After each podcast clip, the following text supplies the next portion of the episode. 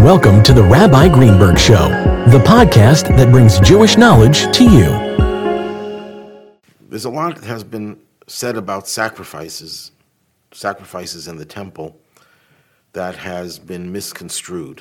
There's a certain myth that the only way a person could gain atonement for a sin is by offering a sacrifice because the Torah actually discusses sacrifices in this week's Torah portion and last week's Torah portion and in other Torah portions, and it seems it's a very significant part of Judaism. In fact, there's an entire order of the Mishnah and Talmud that's devoted to the laws concerning sacrifices, or offerings. But that's a myth. The Torah only recommends or requires the bringing of an offering, of a sacrifice for unintentional sins.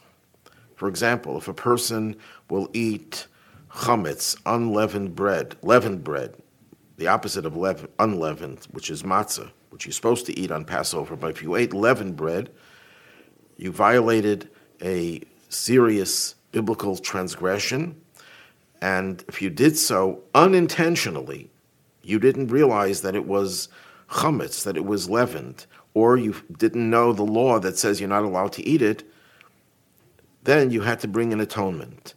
If you committed an intentional sin, the only atonement would be the punishment the Torah assigns for that transgression. If it's something that was done in public and it was brought to a court, they would have to administer whatever punishments the Torah requires, and there are all sorts of punishments. But if you committed a crime unintentionally, then you had to bring a certain atonement. And that wasn't even for all unintentional sins, only for one category of sin, which requires a punishment called kares, being cut off from God, which meant that a person in biblical times would die a premature death, not be executed, but die a premature death. And if a person committed that crime unwittingly, they would have to bring an atonement. Now, why do we bring an atonement for something that is unintentional? Because the reason why a person commits a sin unintentionally is because they have allowed their animal nature to govern them. They have become desensitized to God's will. And therefore, they very casually, they will do things that they shouldn't be doing, not even realizing that they're doing something wrong. That's not because of human frailty. Sometimes it could be that a person lost his memory, but very often it's because of a desensitization process that occurs because of a person's involvement and immersion in a materialistic, hedonistic society. So they will sometimes do sins without even realizing they're doing it. And according to our sages, in a certain sense, that's even worse than an intentional sin because an intentional sin re- represents a conflict between our good inclination and our evil inclination. And sometimes in a, in a battle, some battles we win, some battles we lose. Sometimes we're stronger, sometimes we're weaker.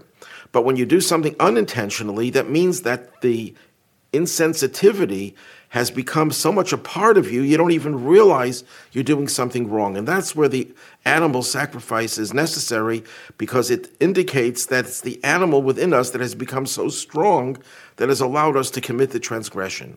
But for intentional sins, there is no need for sacrifices. And even for the unintentional ones, now that we don't have the temple and we're not allowed to bring offerings, that itself is part of God's commandments that prohibits us from bringing sacrifices.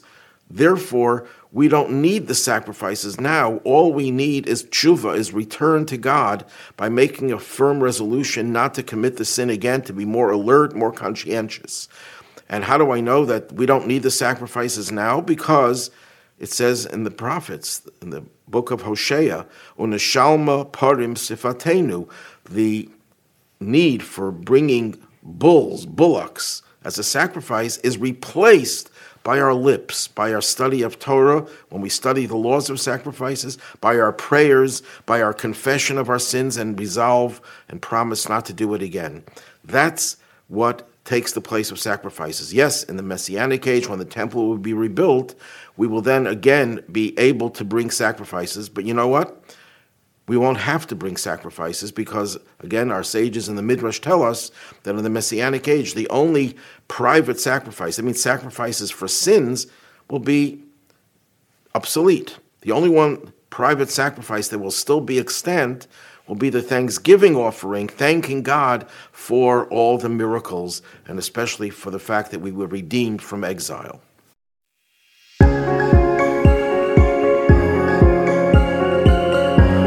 Thanks for listening to the Rabbi Greenberg Show.